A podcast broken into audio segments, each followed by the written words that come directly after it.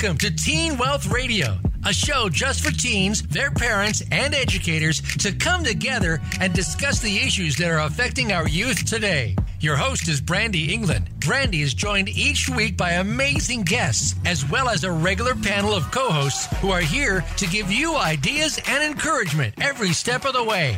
We also have plenty of other surprises on today's show. So let's get started. Here's your host, Brandy England.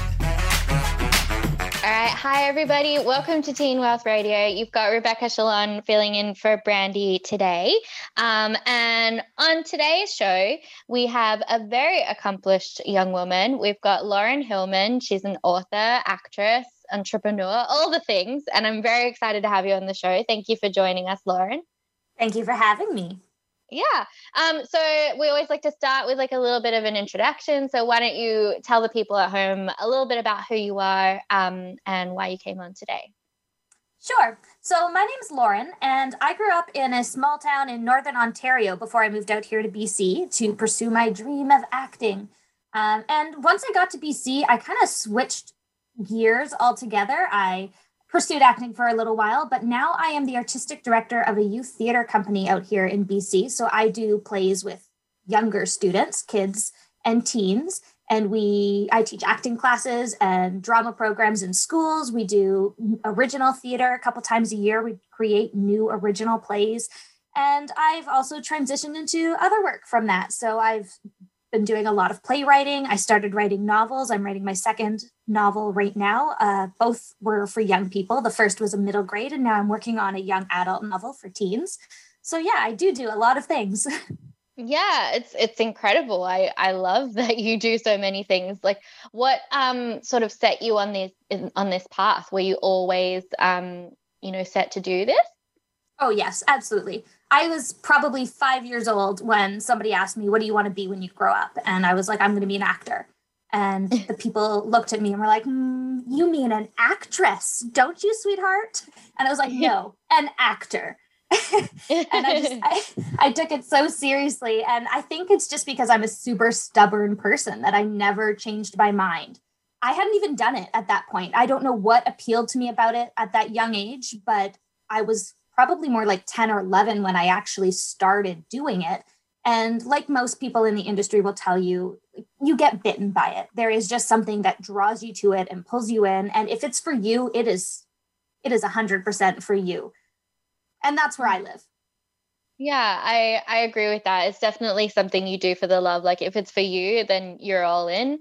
If it's not for you, you you learn very quickly. um, and it's it's very painful right? Mm. There's a lot of aspects to acting that are really emotionally painful from the professional level when you're going to be dealing with rejection, etc., all the time. But even when you're just playing around with it, there's a certain level of emotional vulnerability that you just have to be open to, and that opens you up for pain. So it takes mm. a certain type of person to do it. And then I remember when I was going through acting school at university, I remember you know there's just so much work that you put in that people don't always realize is there behind the acting. And the students and the teachers had a had a saying at the time about how if you can make it through four years of acting school and still like what you do then you're probably meant to do it. Mm, i think you bring up a valid point with um, it does open you up for pain and things like that. What sort of um, like self-care routines do you have in place to you know take care of yourself when you are in those vulnerable stages well, if I'm being really honest, actually, Rebecca, the emotional vulnerability is part of my self care. Like for me, the acting itself is self care. It's so cathartic for me. It's such a great emotional release. I'm a person who really struggles with that in my normal day to day life. I have a hard time expressing my emotions, um, telling people that I'm grateful and being thankful for things, all of these things that like somehow come really naturally when I'm playing a character, but I can't do it in my personal life very easily. And I have been working mm. on that. But so for me, the acting itself is really cathartic um, and really stress relieving um, mm. and really brings joy. So I would call that actually part of the self care. But there's a million other things I do as well. Um, I take a lot of baths to relax. that is something I do for self care. And I read a lot, which is a form of escapism, but also it's just a happy place for me. And as soon as you can identify what your happy places are and whatever those things are for you, you just got to take advantage and actually do them. For me, it's reading. Mm-hmm. I, I like that. Yeah, it definitely is quite cathartic, but there are, you know, certain roles that you step into that can be really, really challenging. Um, and you do sort of have to like be aware of that and and yeah. make sure that you you have those like structures in place that protect you from, you know, going too far down. Exactly. You know, Especially yeah. if you're playing a really dark character or a character who might have mental health challenges themselves or like be in mm-hmm. like a mm-hmm. deep depression psychopathic characters they're so fun to play but yeah they can suck you into a bit of a hole as well and um, one of the last shows that i did was really um, an emotional ending and you know because i was playing the lead in the show yours is the character where you really go on the journey with them right so i was going through like this big emotional journey every night and there were some days that when the show ended I would be driving home from Coquitlam, 45 minute drive, and I still hadn't like shaken my character off entirely. I was still coming home with like this heaviness, I guess, um, from what I had left behind on stage, but not being able to leave it fully, fully behind. Um, so sometimes, you know, it's just a matter of going out for a drink after the show. that can help. Um, sometimes I blast music and sing on my way home in the car to shake it off as well. That's another thing that I, I like to do, just sing along to music just for fun. I'm not saying I'm any good. so I, I, think that's um, a good point you sort of raise. You have to sort of identify uh, what your outlets are and what allows you to release anything that might be, you know, just lingering from any sort of vulnerable experience and just really sort of make an intentional like decision to to practice that after like going through it. Um and also i've heard you sing so i i think you should take that back. You are a very good singer. Well um thank you yeah. Uh, so you also mentioned uh, that with your um, theatre company, you do original plays. Now, is that uh, mm-hmm. things that you write, or do, is it something that you co-write with uh, the kids and the teens that are involved? Usually, it's more collaborative. Um, the last show we did, not the last show because we just finished one a week ago, but the one before that, I had written an mm-hmm. adaptation mm-hmm. of The Princess Bride, and the and I had written all the songs, all the lyrics. The entire script was an adaptation of The Princess Bride, and all I, the kids didn't really collaborate on that, other than taking the characters um, on for themselves. And I had someone who composed music for it, which I do not do. Although mm-hmm. I did mm-hmm. do the lyrics, which I'm very proud of. But mm. most cases, when we do an original show, it's more collaborative. So, one of the things that I like to do with the students, and my predecessor probably did it very differently, even though she also did original children's productions, same company. We're just different directors and we're going to do things different ways. But what I do with the students when I do original shows is I usually would start with just a basic, basic outline of mm-hmm. this is the storyline. Like last year, we did Narnia, for example. Um, Lion the Witch in the Wardrobe. So I was like, well, we know we have to start with the four Pevensie kids and we have to have the scene where we meet them in the real world before they go into the wardrobe. Done. Mm-hmm. Then we need a scene where Edmund is through the wardrobe and he meets the White Witch. Then we need a scene where Lucy's through the wardrobe and she meets Tumnus. And you just kind of pick out those key scenes.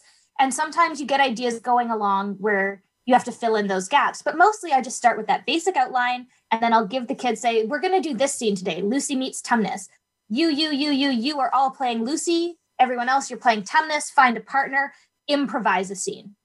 Mm-hmm. And we we might talk a little before we start about what do you see these characters' um, personalities like? What do you think she wants out of this scene?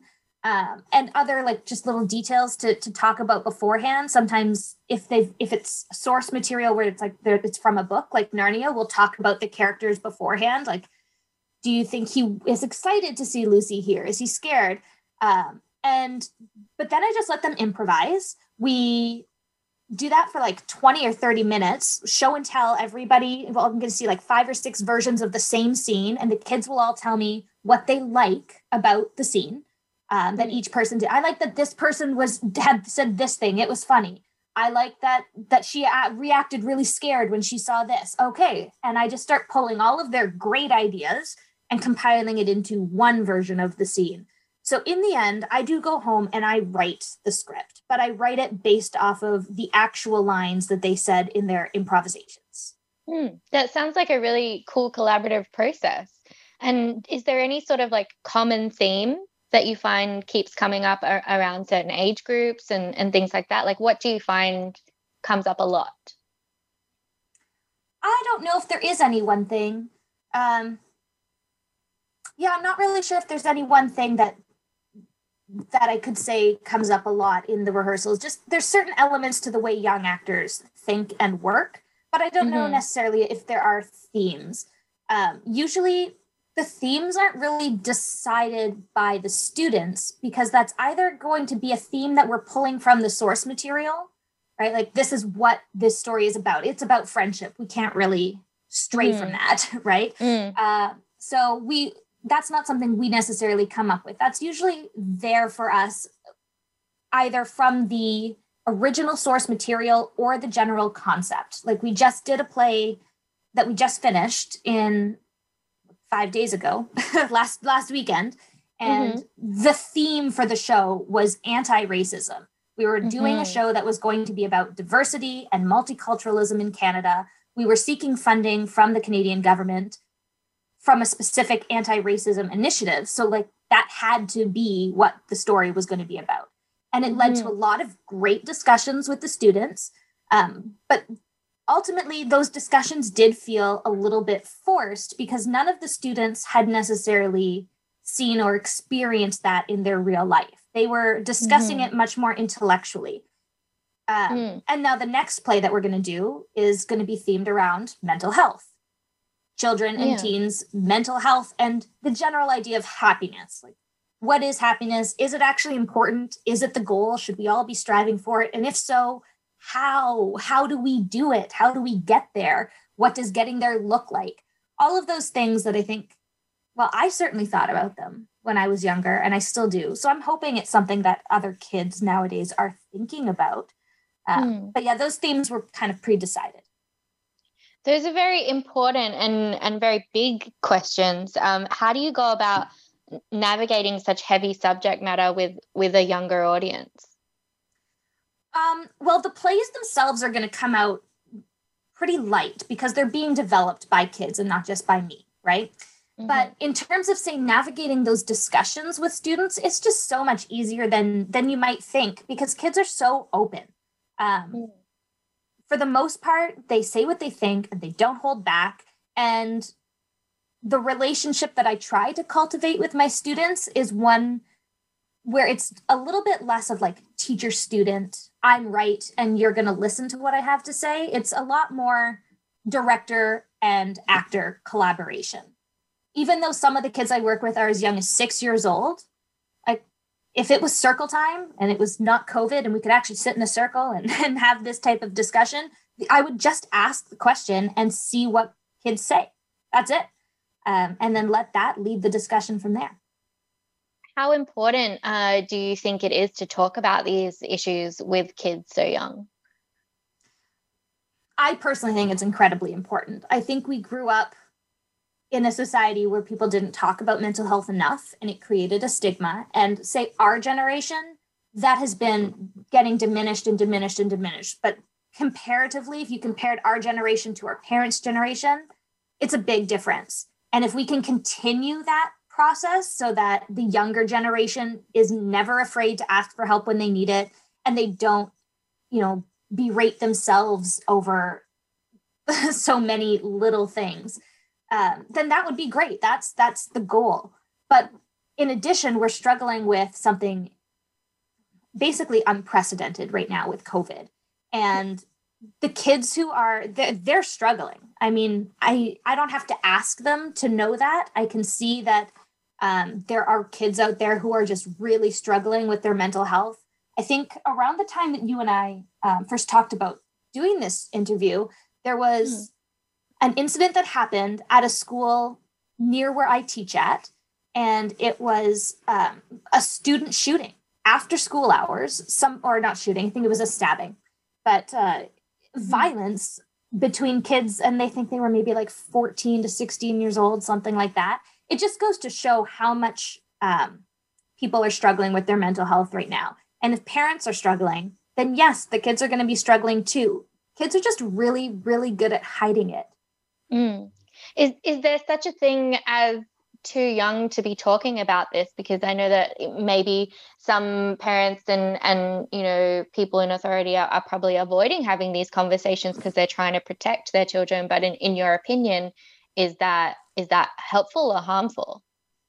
Well, in my opinion, and I'm not an expert on mental health, I do not think it's helpful. I think these discussions can be started the like the first time a child cries, how we react to that teaches them how to react, how they should be reacting to their own crying every time it happens, right? So it doesn't matter what age it is, you just change the way you have the conversation, right? Mm-hmm. Um, I know I read something a long time ago about, um, you know, if a kid falls off a piece of playground equipment, that it's not smart to immediately go, "Oh my gosh, are you okay? You must hurt. That must that looks like it hurt. Are you sad?" You don't you let them guide you, right? Because half the time they're going to burst into tears. And within seconds, those tears are going to be dry and they're back to playing, right? Um, mm. it, but if we make the big deal out, out of it, then they learn to make a big deal out of it. So you just let that, you just change the way you have the conversation. But I don't think there's a reason you shouldn't be talking about mental health with a two year old. It's just you're not having it as an in depth conversation. You're just teaching them the basic things like how to put names to their feelings other than good and bad, right? Yeah. Um, is there any maybe advice or resources that you found helpful along the way uh, when it comes to addressing these sort of issues with different age groups? I'm actually pulling together resources now. So I don't have any at the moment, but because of the show that we're doing coming up, I've been working with, I will be working, I guess is a better way of saying, with a couple of mental health professionals and experts in the field to pull together resources for this project, like resources of where kids can go to find help um, and, and other things like that, even internet sources or places within the community. Um, so mm-hmm. I don't mm-hmm. have any ready right now, but that is actually going to be a big part of the project that I'm working on. Mm-hmm. Mm-hmm. Okay, well, I want to talk a little bit more about your projects and uh, maybe your book. So, how about we go on a little bit of a break? Um, but yeah, there's a lot of food for thought that we're talking about so far, and yeah, we'll we'll be back after this short break.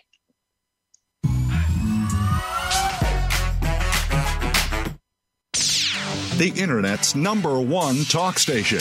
Number one talk station. VoiceAmerica.com. Hey, you. Yeah, you. Are you tired of people asking you what you want to be when you grow up? Well, we can help. What if we gave you the money to start your own business? All you have to do is join the Teen Wealth Club. Even if you have no idea what you want to do, we can help you have the life of your dreams and play by your own rules.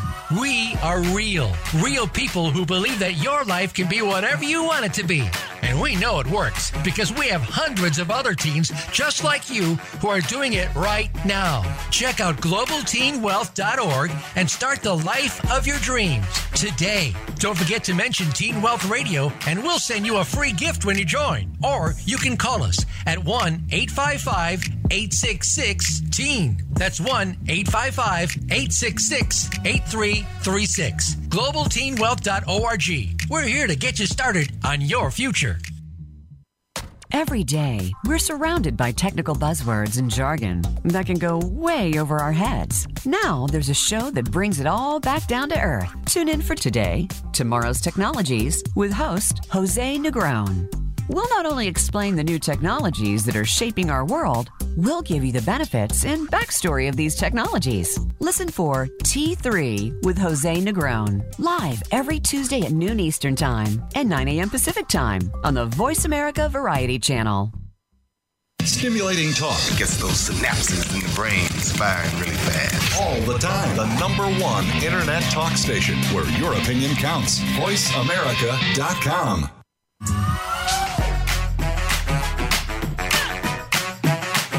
You are tuned in to Teen Wealth Radio. To join in the conversation, send an email to Brandy at globalteenwealth.com. That's Brandy with an I at globalteenwealth.com. Now, back to this week's show.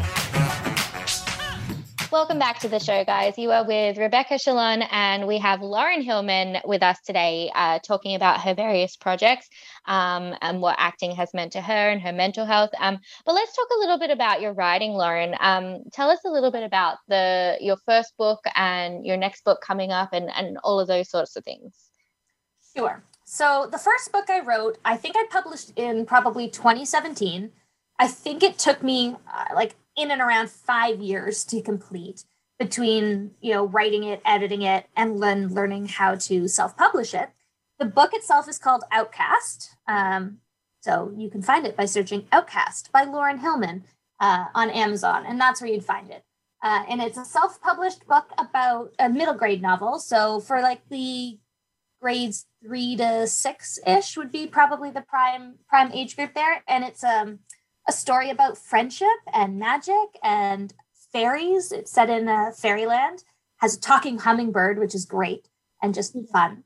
And I started writing it because I realized that acting can just be a really hard way to make a living. I hadn't yet um, started as the artistic director of the theater company that I'm with, but I was working for them at the time, teaching classes. And, you know, it, it wasn't really paying the bills. So I was like, I need to find a way to make money that is also creative because that's what feeds my soul. And if you know if it ever becomes anything i don't want to start a business and then hate it you know? So writing was a way for me to be creative and do something that um, i don't know if i knew that i loved writing but i knew i loved reading. So i was already kind of invested in that realm. And i just realized that i didn't have to be acting for me what I needed was the creative outlet. So I kind of pivoted and tried writing. I also was one of those people who always thought, I, I should write a book one day. I'm going to do it. But, you know, there's only one thing that separates you from literally the millions of other people in the world who are saying that same thing to themselves, even now as we, we're talking. And that's the actual doing of it. Everybody says they've got a book in them. Um, mm-hmm. But unless you write it, it doesn't really count. So I was like, I want to make sure that I've written a book before I die. it's well, something I want to do, bucket list. So I did it. Yeah. I, I love that. We love an entrepreneurial spirit here, but uh, as much as you're talking about the creative process, there's also um, a business side to that. Like, how, what was the self-publishing process like, and and did this like impact um, your creativity in any way? Like, how did you navigate the business side of it? Well, honestly with my first book I wasn't looking at it as a business. I was I was looking at it as I need to write this story. If some people read it, that would be great. So I do want to publish it eventually. Um, and I know that I made probably a hundred mistakes publishing my first book, without question, because right now I'm working on my second, which means that I'm also working on the business end of the second.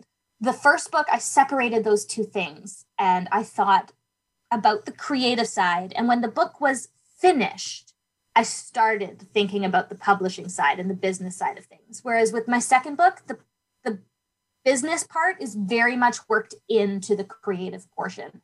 Uh, as I'm writing, because I'm I'm only in my second draft of my second book right now, uh, but already I'm thinking a lot more about the publishing side of things, and this is partly because of what I learned doing it wrong the first time. So, a uh, couple tips for people if you ever want to publish a book for yourself. A um, mm-hmm. couple important things to know. Um, it's expensive, it or at least it can be. Um, the main thing though is if you do it yourself and you self-publish, what that means is you're going to be the one responsible for the formatting, for the cover, and all of those details that you could for the editing that you would normally be paying someone to do. Um, if you self-publish you can hire someone out to do all of those things but that's where it gets expensive is if you're going to be hiring a developmental editor editor a copy editor and a proofreader and then you're also hiring a cover designer and you're hiring a formatter that's going to add up and eat into your profits right mm-hmm. so in mm-hmm. my first book because i wasn't thinking about it as a business i was just trying to like get my story out there um, I did everything myself. I learned how to format my book. I learned how to make a book cover. I learned how to edit. But in the end, I'm not an expert in any of those things. And no matter how much effort I put into learning it for one book, the the results are not as good as if I had just paid somebody to do those parts for me. Um, and in my next journey right now, I first of all, right now I'm trying to decide if I even want to be self-publishing this next book. And I don't really. And the reason for that is because when you self-publish, you also are your own marketing person. And I hate marketing. I just I hate it because That's in totally the end, it's, it's self-promotion is all it is. It's you talking about yourself and your work all the time and posting about it on social media and learning how to run ads on Amazon and Facebook and I mean, that in itself is like a full time job to sit there and look at the analytics of how did this post do and why did it not do as well? And now I can even change this one thing about it and see if it does any better or worse. God, that sounds boring. I, Hmm. I couldn't, I could not describe something sounding like less fun for me. And so I don't really want to have to do it. Um, if I could be traditionally published and have somebody doing that for me, that would be great. But in the end, that's not really how traditional publishing works anymore either. They do, a traditional publisher does not ask you for money. This is a really important thing because I see newbie writers of all ages on writing groups always asking this question. And this person offered me a great deal. Should I should I take it? And almost always the answer is no. If a publisher approaches you directly about a deal, it's probably a vanity publisher. Um, Hmm. Even if you sought them out half the time they're vanity publishers. If if it's not one of like the big main publishers and you go to them and they're like yes absolutely we would love to publish your book. It'll cost this much money. It's not that it's a scam. It's that you are the product and not your book. The companies that take money from an author to publish their book are taking the money so that they can pay to hire the editor for your book, to hire the formatter for your book, to hire the cover designer, all things that you're like, oh, great, I don't have to do it myself. Yay. Mhm. But if they're taking your money, you are their pro, you are, what is the word I'm looking for, Rebecca? uh, you are- commodity. I Thank don't you. know. I, I, I think that's, uh, we're on the right track. My brain isn't finding the word right now. I'm gonna say- I'm going to say that's COVID brain as well. But Oh yeah, for sure. We've Yeah, all got that. But I'm honestly, I'm so intrigued by like everything you're saying. Please I'm- continue. it means that if they're taking the money from you the author you the author are what are are not their product that they're selling right they're not making the money off your book sales they're making their money off you right that is the way Yeah. that their business structure works so if their business structure is set up to make money off you it's not going to be to make money off your books they're not going to be putting in like a super probably any marketing if i'm being honest they're probably not going to do any of that for you. They're going to get your book published, make you buy some copies, and then you are going to be responsible for selling them. And so this is where I'm saying it's not a scam. It is a valid business. It's just not the business that most authors think they are approaching when they go to publishers.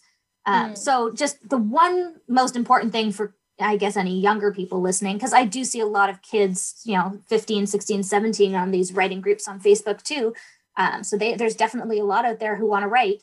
If that's what you want to do, just know that if a publisher asks you for money, then they are a vanity publisher, which means that they pretty much will publish anything because they're making the money off of you.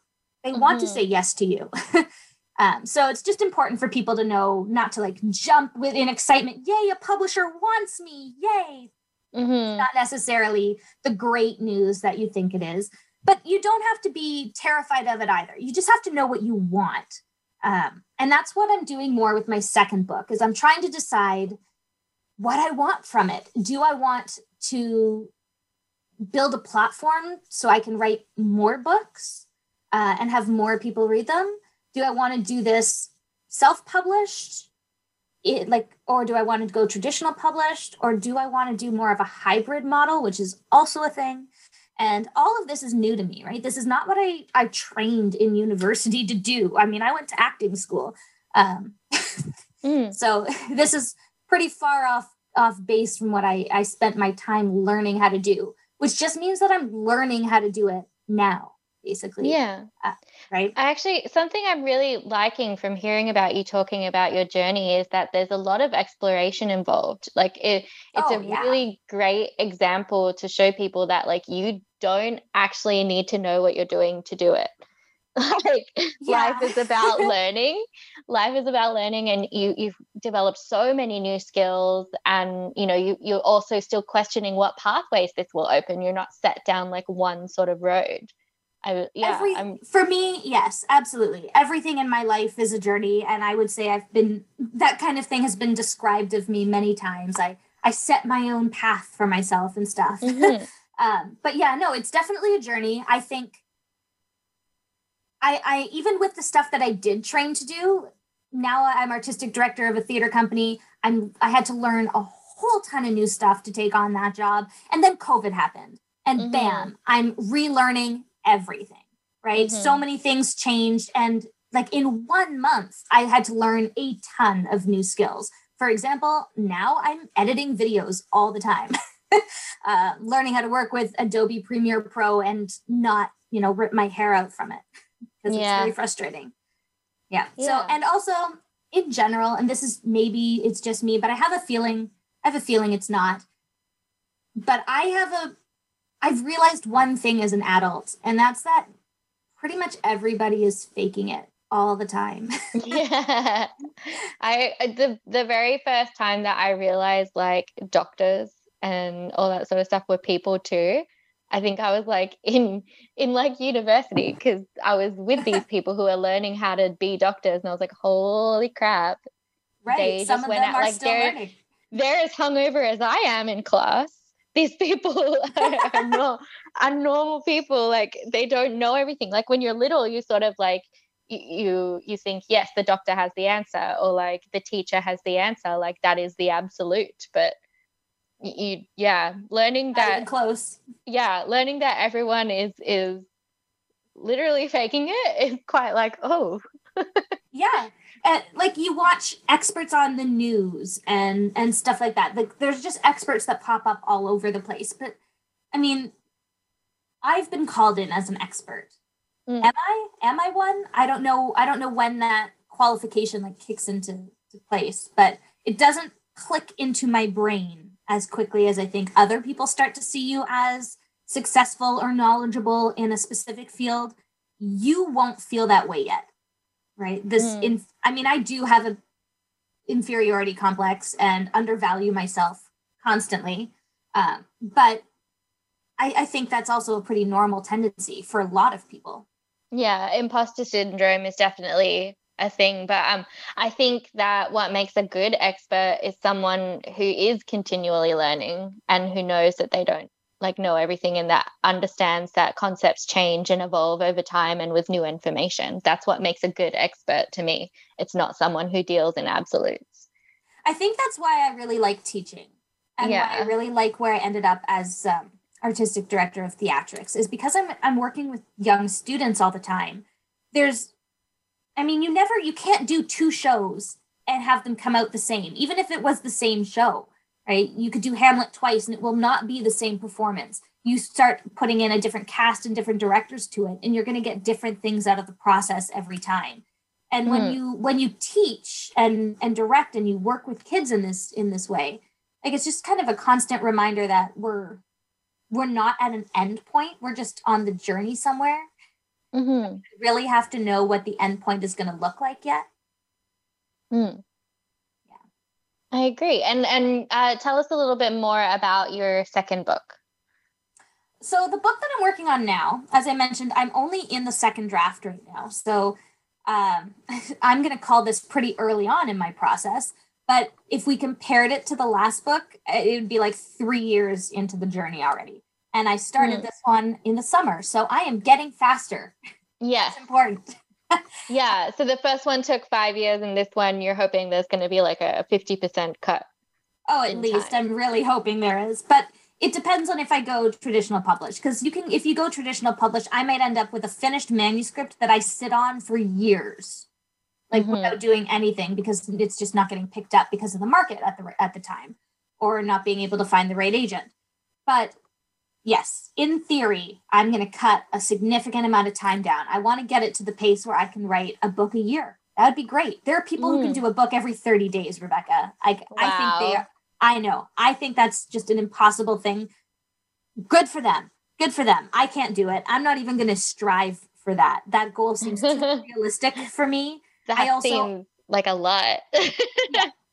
I also know, like, with my life and where I'm at right now, like, kids are probably going to come into the picture sooner than later. I don't. That's like, a bit exciting. Sure, it's also a bit terrifying. Uh, and yeah. and I have a full time job, and that full time job requires me to be learning new things all the time. So, in theory, I think I can cut my time down in terms of how much time it actively takes me to work on the on the project, but uh, it still might be a long time before it actually goes anywhere. But uh, to answer your simplest question, tell me about the book. Yeah. young adult fantasy novel, which is the genre that I probably read in the most. And this is a Peter Pan retelling. Um, mm. But I'm not. I'm not actually telling the story of Peter Pan. My concept when I first came up with the story is what if we what is Neverland? Like this place, how did the Indians get to Neverland? Like no one ever talks about that. The pirates, how did those they show up? There are mermaids there. What's that about? And I just kind of yeah. wanted to explore like what is the origin of the island of Neverland, not the origin of Peter Pan. So my story takes place long before Peter Pan.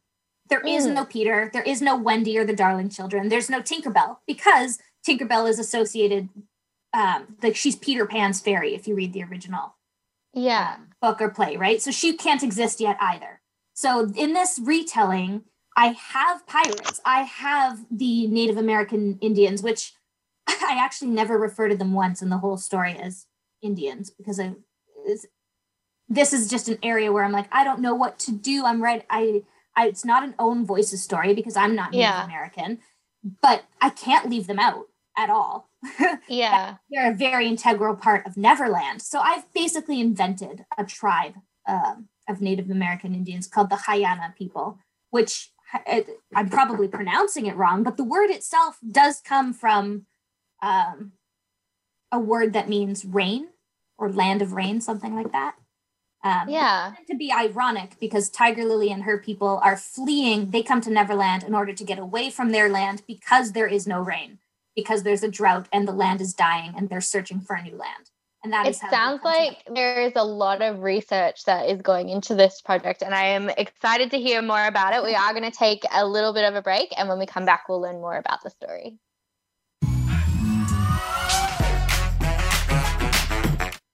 Stimulating talk. It gets those synapses in the brain firing really fast. All the time. The number one internet talk station where your opinion counts. VoiceAmerica.com. Hey, you. Yeah, you. Are you tired of people asking you what you want to be when you grow up? Well, we can help. What if we gave you the money to start your own business? All you have to do is join the Teen Wealth Club. Even if you have no idea what you want to do, we can help you have the life of your dreams and play by your own rules. We are real, real people who believe that your life can be whatever you want it to be. And we know it works because we have hundreds of other teens just like you who are doing it right now. Check out globalteenwealth.org and start the life of your dreams today. Don't forget to mention Teen Wealth Radio and we'll send you a free gift when you join. Or you can call us at 1 855 866 TEEN. That's 1 855 866 8336. GlobalTeenWealth.org. We're here to get you started on your future. Are you ready for a broad look at everything to do with the world of sports? If so, tune in to the Mike Abadir Show. It's a unique perspective to the connections between sports and business. Host Mike Abadir has negotiated numerous deals in the NFL. Along with co host Gino Bacola, Mike will bring his expertise, discussion, and some terrific guests to the airwaves. Listen live for The Mike Abadir Show every Thursday at 4 p.m. Pacific Time, 7 p.m. Eastern Time on the Voice America Variety Channel. Your favorite Voice America Talk Radio Network shows and hosts are in your car, outdoors, and wherever you need them to be. Listen anywhere. Get our mobile app for iPhone, Blackberry, or Android at the Apple iTunes App Store, Blackberry App World, or Android Market. Streaming live. The leader in Internet talk radio. VoiceAmerica.com.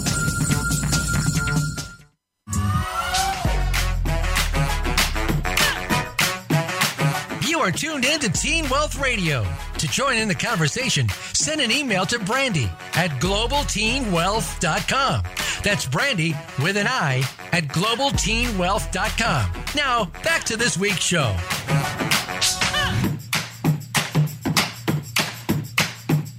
About Lauren's latest book.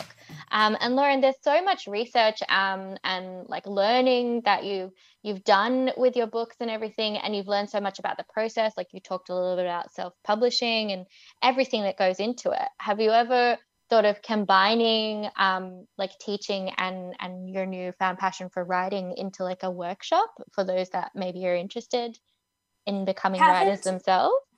I haven't yet.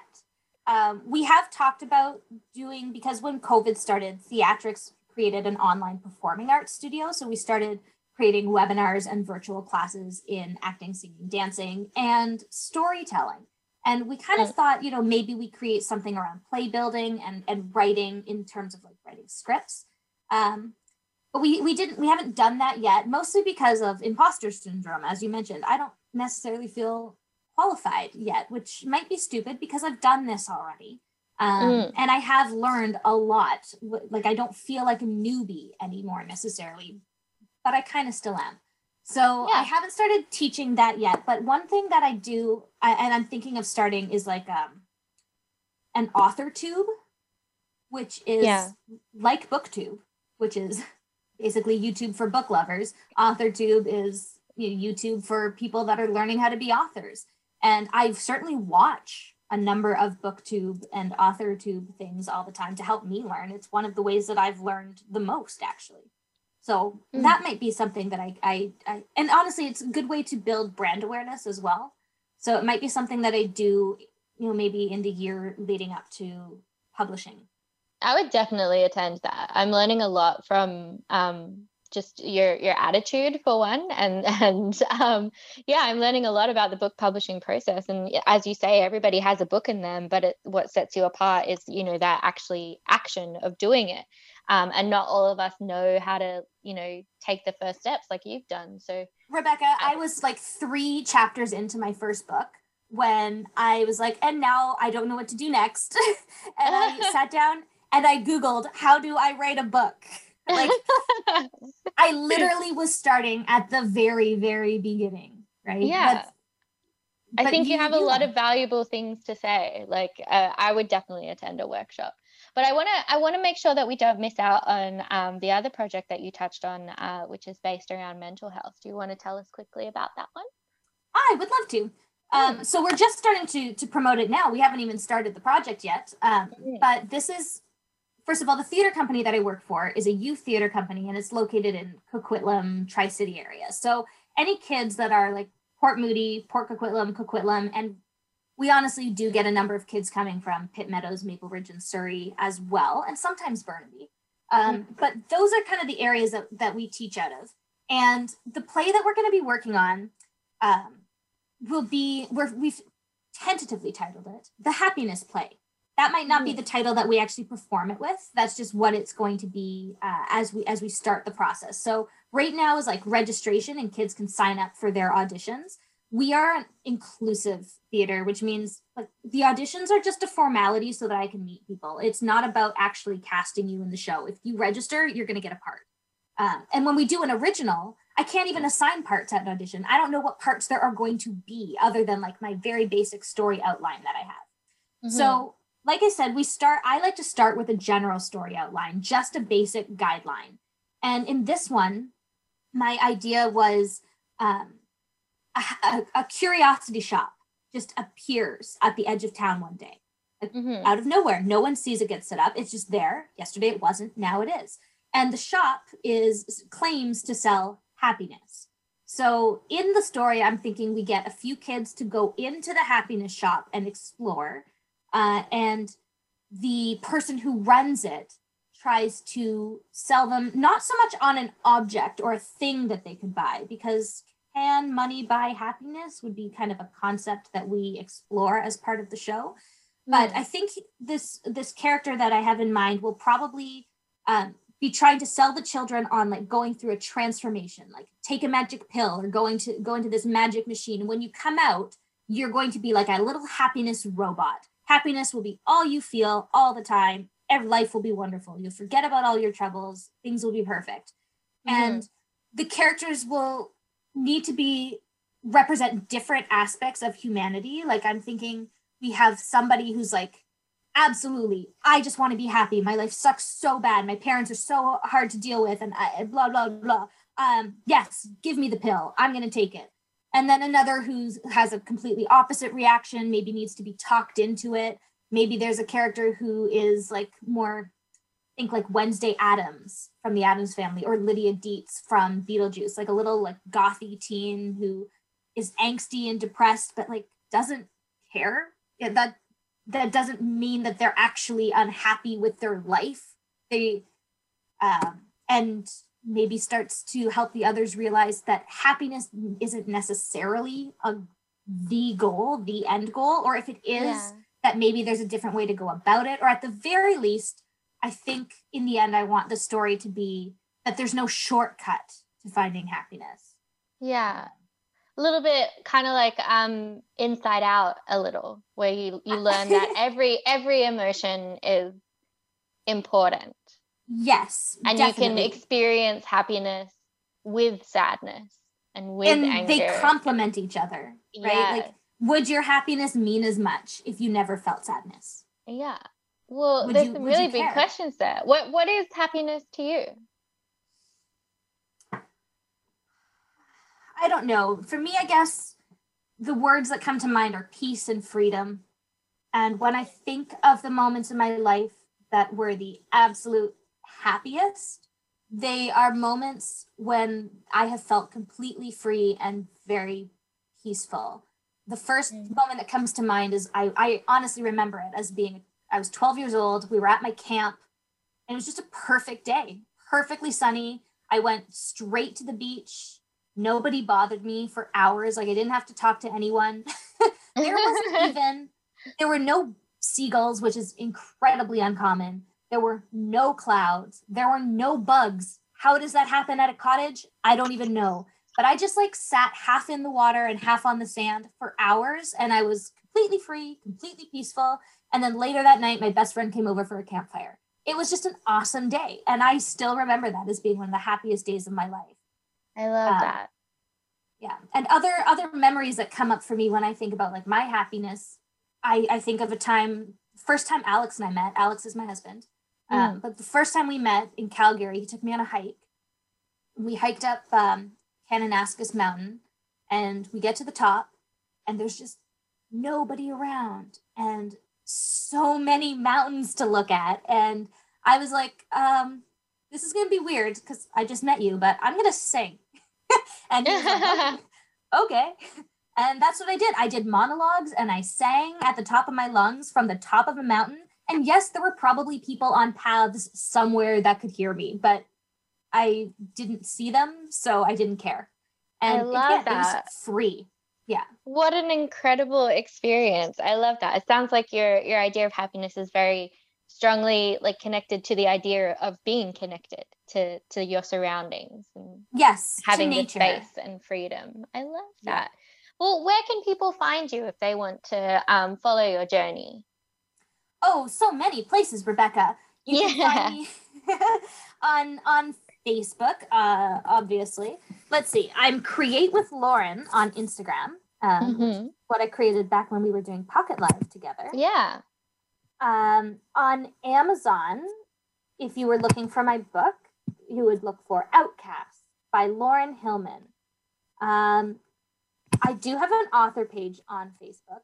Actually trying to remember what it is. I think it's just Lauren J. Hillman.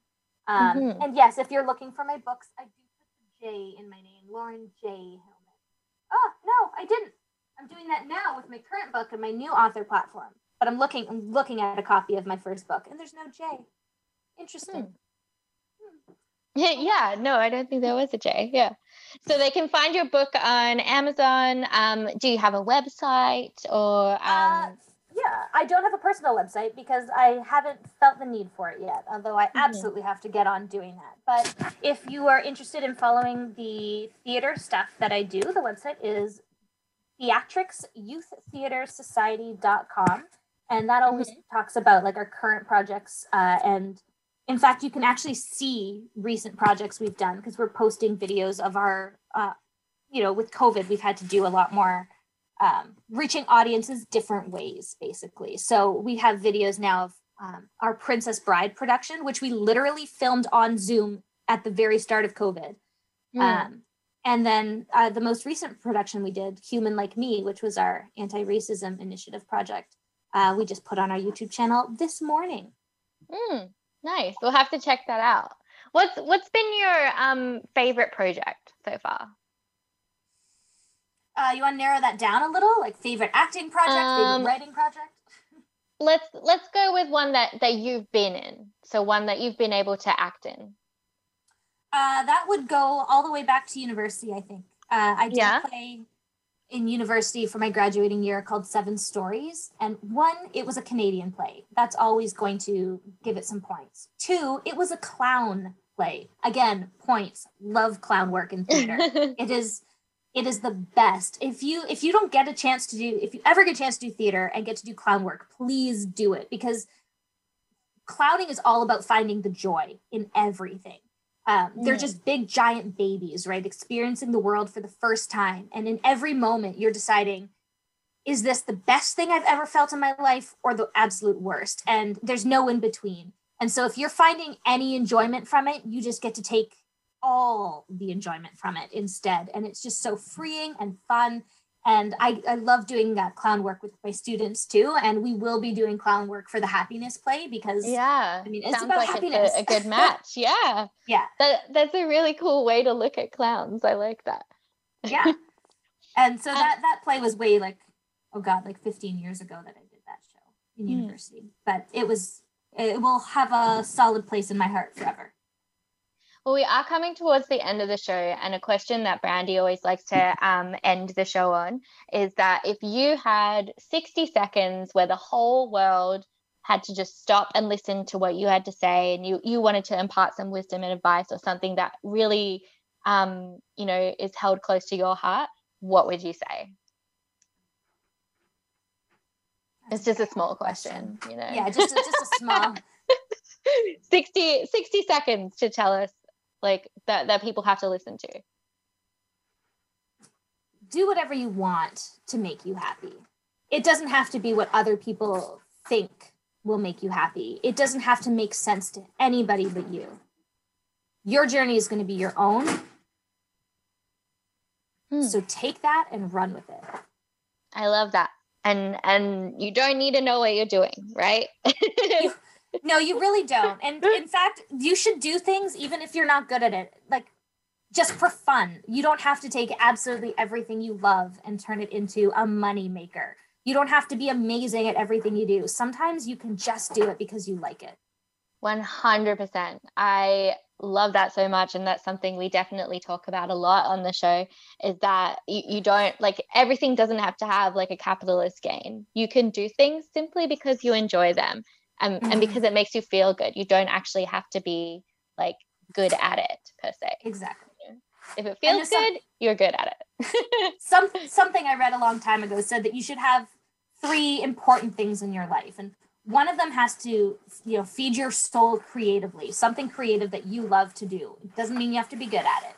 One mm. of them needs to be um, for your health something you love to do that will help keep you healthy in your life um, and the third one was probably money. I don't even remember what what the third one was anymore. The other two are what really stuck out to me. Mm-hmm. Is people saying, you know, you need important things in your life uh, that to, to make you happy and to find joy and uh, to keep you healthy. Not all of them have to be focused on money. Yes. Feed your soul, feed your heart, feed your health. That is a perfect way to end the show. Thank you so much for being with us, Lauren. Um, so, everybody out there, make sure that you check out Lauren Hillman's uh, latest work and order her book, Outcast, on Amazon. Uh, and yeah, we, we would be excited to have you back again one day and, and learn more about your projects. Um, but thank you so much for joining us. Everyone out there, join us again next week, same time, same place, Monday, 5 o'clock PST. Thanks for joining us on Teen Wealth Radio. Bye.